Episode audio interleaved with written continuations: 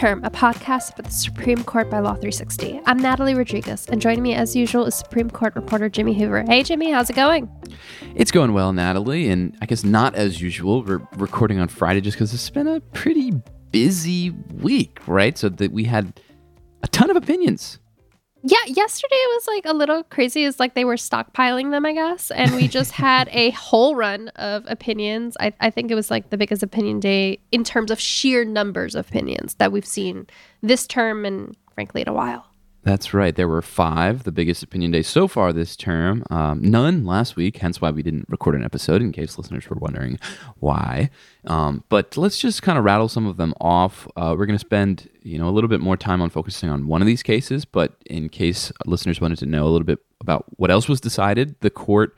Um, in one of the cases, revived a California man's lawsuit asking a Spanish museum to return a painting that the Nazis stole from his great grandmother. So the court found um, that a lower court's decision to apply Spanish law to the case, as opposed to uh, California law, was actually incorrect. And uh, this w- basically is going to this was a victory for the heirs of you know this J- Jewish art collector who is seeking to repatriate this kind of famous impressionist painting from the Spanish museum. Yes, the latest, I feel, um, in Nazi art cases we've seen at the court over the last few years. Um, in another opinion handed down yesterday, Austin, Texas scored a win uh, when the justices in a 6 3 ruling said that their rule allowing businesses to um, have digital billboards on some premises, but not on other premises, was agnostic as to the, the content. So, therefore, it doesn't run afoul or warrant strict scrutiny under the First Amendment. So basically, you know, uh, lot, I know a lot of advertisers had sued. They wanted to digitize some existing billboards. Austin said you can't, and the Supreme Court says that's not a violation of the First Amendment. Exactly. Um, the court also declined, though, to toss the murder conviction of a man who was shackled in front of a jury during the proceedings where he was convicted. Um, this ruling gave deference to state courts on evaluating whether a trial error like that, and it was deemed a trial error um, through the through lower courts, uh, whether that was unduly influenced the outcome. And for the huge blockbuster decision, uh, we had a decision on equitable tolling in tax cases that the 30 day deadline to file petitions to the U.S. tax court is in fact a non-jurisdictional rule that is subject to equitable tolling means meaning in some circumstances it can be waived. Just kidding. That was not the blockbuster this term, but we, we You're joking, but that one involved a law firm, and I was heavily interested in that one.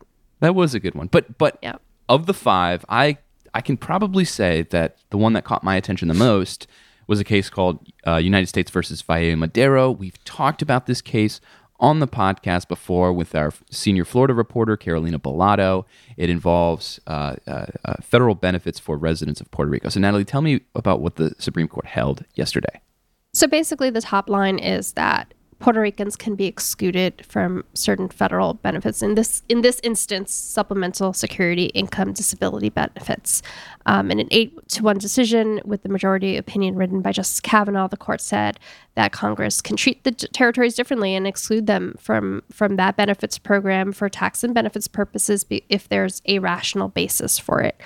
You know, Puerto Ricans typically are exempt from a variety of federal taxes. They do pay, pay uh, you know, certain taxes, Social Security, Medicare, unemployment, but there's some other federal taxes that they don't pay um, or are not required to. Um, so the the majority found that you know this is a rational basis to deny the SSI benefits essentially. And there was that one single solitary dissent. Yes, uh, Justice Sonia Sotomayor, who is of Puerto Rican descent, um, you know, dissented, and her arguments leaned heavily on the fact that SSI benefits are not jurisdiction based. So they're not like, so some benefits programs, you know, they're calculated best based off where you live, right? Either how much you get or how much your state and jurisdiction gets in terms of the budget for the program. It's all dependent on the jurisdiction and geography. Um, this is a need based program, and it's, you know, and it doesn't matter where you live, it's as long as you qualify. Um, so she raised concerns actually that the decision kind of opens the door to states who don't pay sufficient taxes being able to be excluded from such programs under this kind of reasoning. Um, I will note Justice Kavanaugh in a footnote at the very end of his uh, majority opinion was like, "We are not saying that. we we are not like basically said we we do not open the, you know, we are not ruling on that question. Right. It's not asked here." And that was basically a big argument of one of the parties to this case, Vaello Madero, who's being sued for, you know, paying back all the SSI benefits that he allegedly received improperly. Whose his attorney was basically arguing that, yeah, Puerto Ricans, okay, maybe they don't pay these federal income taxes, but they pay lots of other taxes, in, in, in some cases more than some U.S. states. And so can the government just exclude you know, uh, states from benefits programs depending on how much they actually pay. And I guess you're saying that Kavanaugh says, no, we're not getting quite that far. And I, I should point out, it was a pretty short opinion. Yeah, it was, it was a short opinion. Um, I think only like six or seven pages. I will also point out with Madero, um, you know, it should be noted he originally lived uh, for a good time in New York and started mm-hmm. receiving the SSI benefits, and they were cut off essentially when he moved back to Puerto Rico. Right. Um, one other interesting thing to note, though, uh, there were some concurrences. Um, you know, Justice Thomas wrote a concurrence uh, that I think was longer than the the majority opinion. um, don't actually quote me on that, though. I, sh- I should have did the calculations. Uh, but Justice Gorsuch also had a really interesting concurrence. Um, you know, so a lot of kind of the basis of the arguments being made, or the the kind of foundation to which this Madero's attorney and uh, the government were talking about um, rests on these so-called insular cases from about a century ago, where the court uh, set a precedent ruling that you know the government could rule Puerto Rico and other territories without regard to the U.S. Constitution. You know, both parties kind of came to the table here in this case, kind of accepting that, and did not challenge those insular cases. And Justice Gorsuch made a point to lay out that, you know, he thinks that's wrong that you know these insular cases have no foundation in in the constitution and rest instead on racial stereotypes and that they deserve no place in our law. And you know because it's not challenged here you know he ruled with the majority but he's like this is an issue. And you know he he, he didn't do kind of the classic you know uh, should a case come up or be presented to us with this issue, you know, we, we should take it up. But but he essentially, you know, was talking, I think, out to the world, saying like, hey, this this is a challenge. This is something that should be challenged. Yeah, it's interesting. So I went ahead and looked, and, and you're right. Justice Thomas's concurrence clocked in at 15 pages, so more than twice the length of the majority opinion in the case. So y- your your calculations were were spot on there.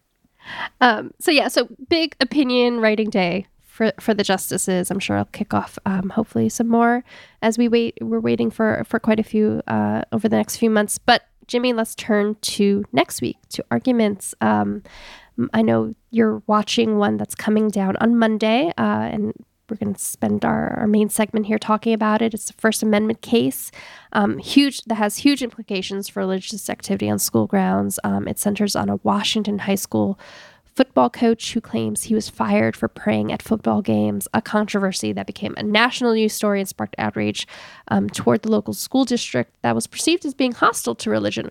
Um, but Jimmy, uh, you've you've come to the table here. You say that there's a lot more to this story, and I'm excited to kind of dig into it. Yeah. So for eight years, Joe Kennedy, he was the assistant football coach for Bremerton High School. This is a public school. It's in a small city across from Seattle on the Puget Sound. And Kennedy himself, who is the petitioner in the Supreme Court case, you know, he graduated from this high school in the late 80s before serving in the Marine Corps for two decades. And he's talked in the past about being a troubled youth before finding purpose through his faith and basically how important it is to be, you know, a role model to, to these young people. And so after the job, he says he made a promise to himself that he would give thanks to God for the opportunity to coach, you know, these young football players by praying at the end of games. So he begins this tradition of kneeling at the 50-yard line in prayer. And at first he's he's by himself, but over time, you know, student players actually ask to join him, to which he kind of responds, you know, it's a free country.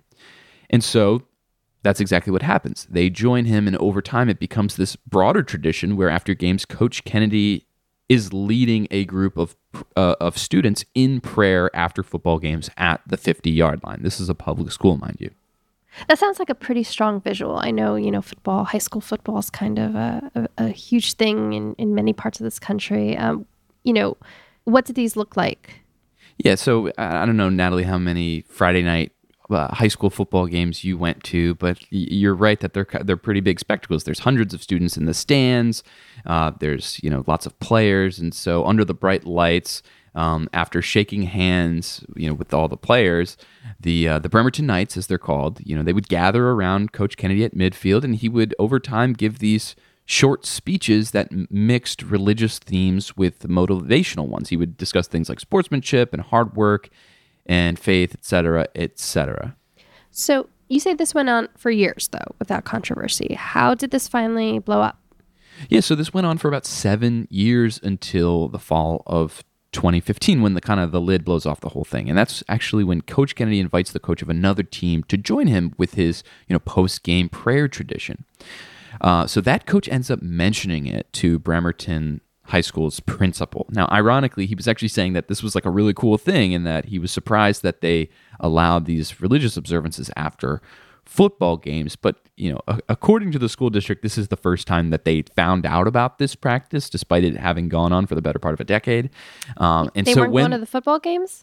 I guess not. This is, of course, what they say in their court papers. Um, but this, this, by by learning about it, by the school district actually learning about it, this marks the beginning of the end of Coach Kennedy's football coaching career at Bremerton. How so? Okay, so this is the fall of 2015, and um, before the next game, uh, Coach Kennedy is approached by the athletic director at Bremerton, who tells the, the, you know him and the coaching staff to stop this prayer practice. But he goes on and and, and continues doing this uh, this prayer huddle at the end of games and you know he sees a school official shaking his head in disapproval and he goes home and posts on facebook i think i might have just been fired for praying.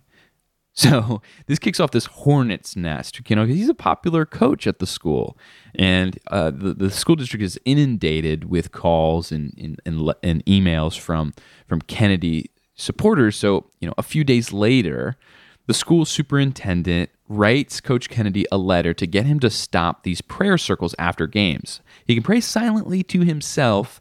He can even pray where students can see him, but they cannot pray together.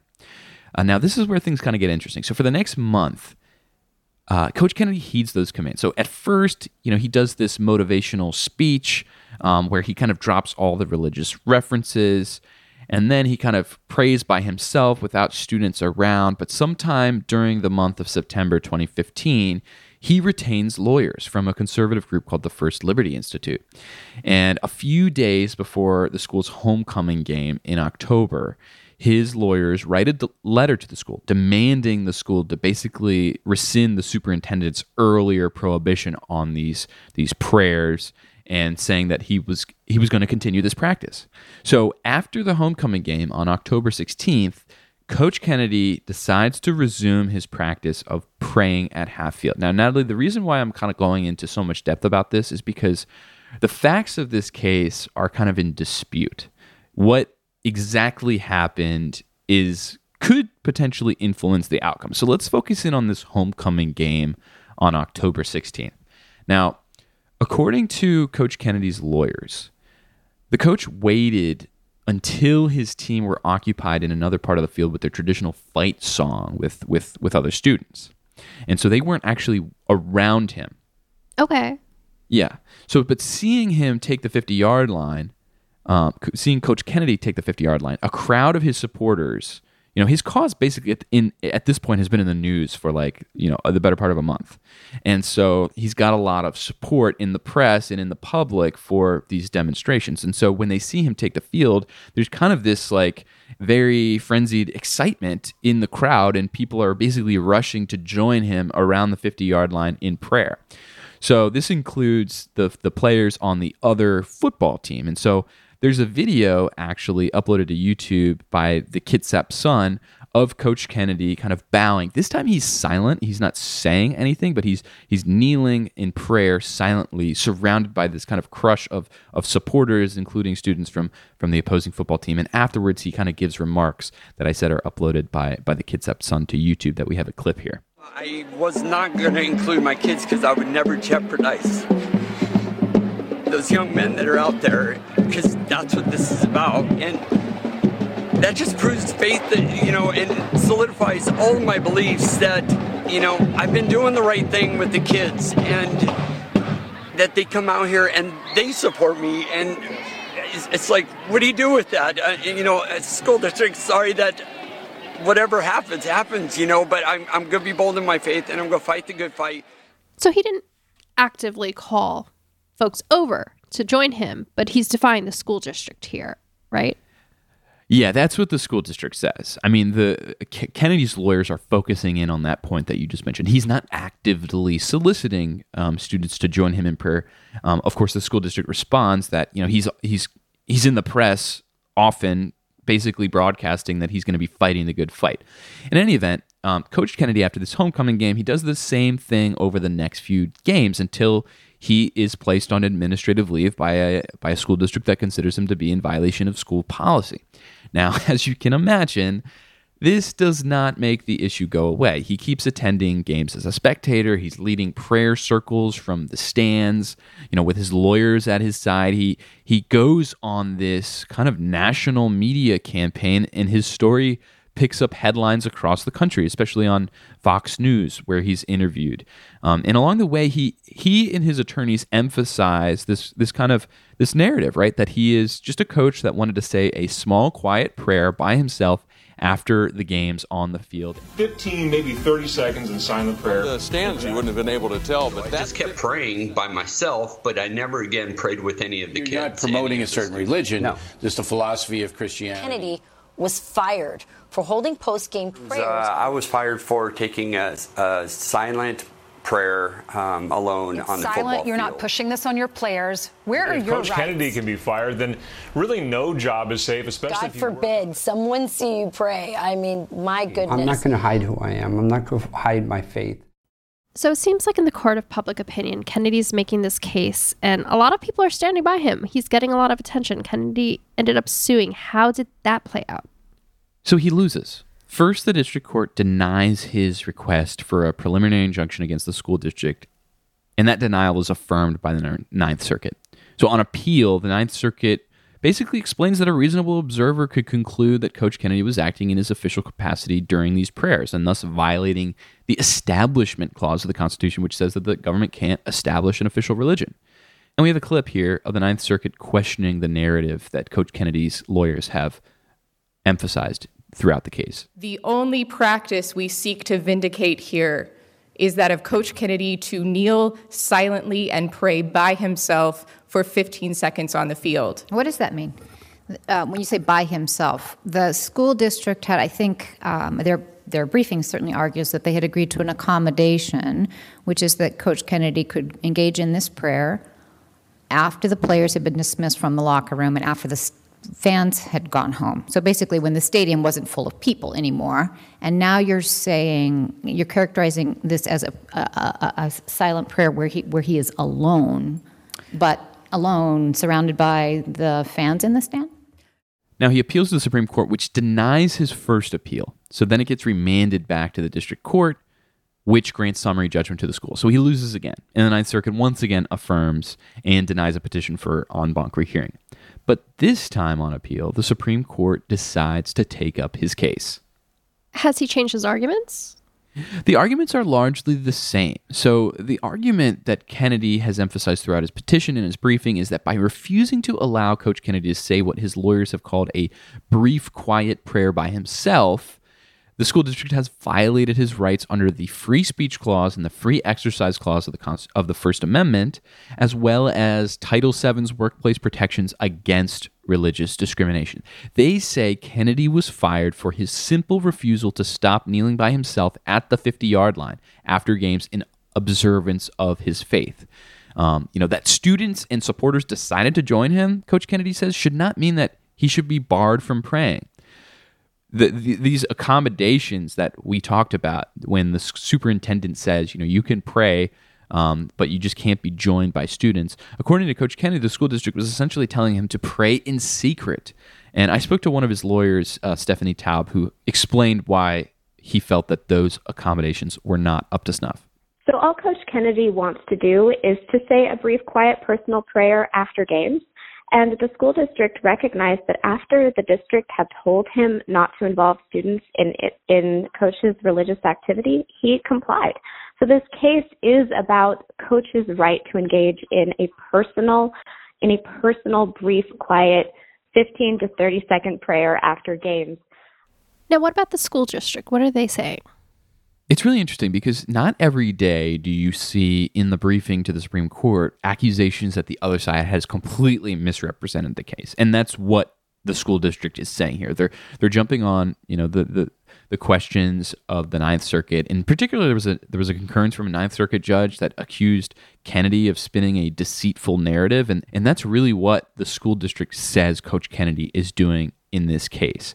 When he says he wants a brief, quiet prayer by himself, that, according to the school district, is completely untethered from what actually happened.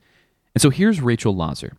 She's the president of Americans United for the Separation of Church and State, which is the group that is leading the school district's legal defense in the case. Coach Kennedy's lawyers, backed by extremists and their lawmaker allies, and I'm talking about a shadow network worth about a billion dollars, is spinning a deceitful narrative. And those are the words of a Ninth Circuit appellate judge who was appointed by George W. Bush. That he is claiming that all that he wanted, wants to be able to do is to pray in a private and solitary way. But this is utterly belied by the facts. Those are more words from the lower courts on this case who were warning the Supreme Court about this deceitful narrative. That in reality, a coach that heads immediately after the game, right after the handshake, to the motivational time when there's a team huddle to close out the game and holds uh, you know, a visible and obvious prayer practice, he's pressuring those students to join. Now, Natalie, remember how I, have said multiple times that uh, Coach Kennedy's legal team is really emphasizing this point that Kennedy is not asking the students to join him. And so, you know, he's saying that he's not pressuring anyone to join him. Remember that first, you know, response that he has to the students. It's a free country. Um, they're they're simply doing so of their own accord. So when I when I spoke to Rachel about this, she said that that is not only contradicted by the facts of the record, but by the simple, you know, reality of what it means to be a student on a team in a high school, where a coach wields, you know, a, a position of respect and authority, and that these young impressionable kids are likely going to feel some subconscious or conscious pressure to join in in what is essentially this team building exercise. And we actually have in the record of the case a deposition from a school district official who says that a unnamed parent of a player who is an atheist had complained that his son felt compelled to join these prayers out of a fear of being deprived playing time. So you have Coach Kennedy's um, kind of insistence on the one hand that this is completely up to the students of what they choose to do. And then on the other hand, you have the school district making the argument that whether or not he's explicitly telling them or making it mandatory for them to join him, there is going to be just through the context of, you know, a football team and under the bright lights of the stadium in a huddle, pressure for these students to join in this express religious activity. This is such an interesting case because there's this important religious rights question, right, at the center of it. But then there's this also other drama, as you've just like kind of talked us through, of like the sides not even agreeing about the facts of the case. Um, what's at stake here ultimately? Well, it, depends who you ask. You know, I, I, spoke to Stephanie, who told me that this case is about the religious rights of public school employees. Do they shed their constitutional rights when they walk into the school, walk through the schoolhouse doors? That's a phrase that the Supreme Court has used to defend the the, the rights of students and teachers. They say that it could, you know, a, a victory for the school district here which would mean an affirmance of the Ninth Circuit, would be bad news for the ability of public school teachers to engage in any religious activity while on duty. Now, I talked to Rachel Laser, who unsurprisingly has a different take on what a Supreme Court ruling is going to do in the case. She says that teachers and coaches could pressure students to pray in every public school classroom, K through 12, across the country, and that this could have a particularly harmful effect on minority and non-religious students, you know, or potentially even Christians that don't believe in this type of public prayer. It seems like this is a case where the justices may feel compelled to kind of put a new bright line um, on where you know religious rights kind of butt up against the the official capacities of of a of a public figure here, um, and th- this seems like a tough one. Like, where does where does something go from being private to being public? How many people do you see it? You know, where's kind of that that threshold? Did you get a sense from when you were ta- speaking with the attorneys about like what their arguments might be on on th- this front?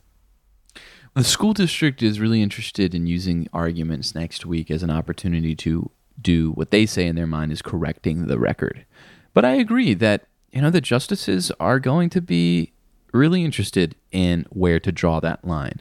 You know, where is it an acceptable place for a coach to pray versus when does it become unconstitutional? It's a really interesting question because the school district is, of course, conceding that, you know, uh, there would be a way for Coach Kennedy to pray in a constitutional manner while on duty, but the way that he was doing it under the 50 yard line, under the bright lights during a football game surrounded by his coaches or surrounded by his players was not it.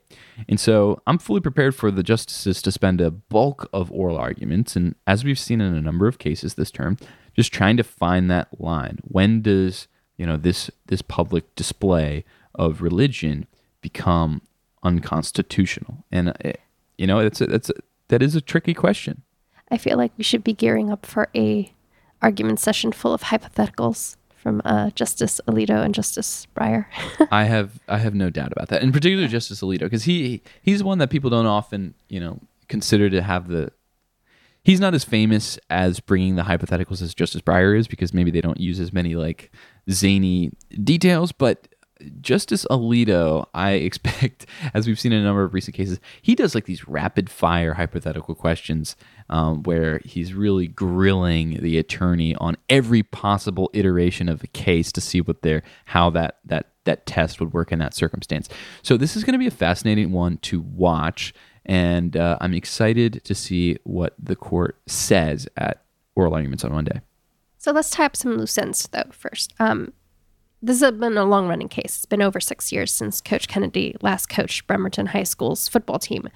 I understand he no longer resides in the state of Washington. What would the Supreme Court's ruling mean for him?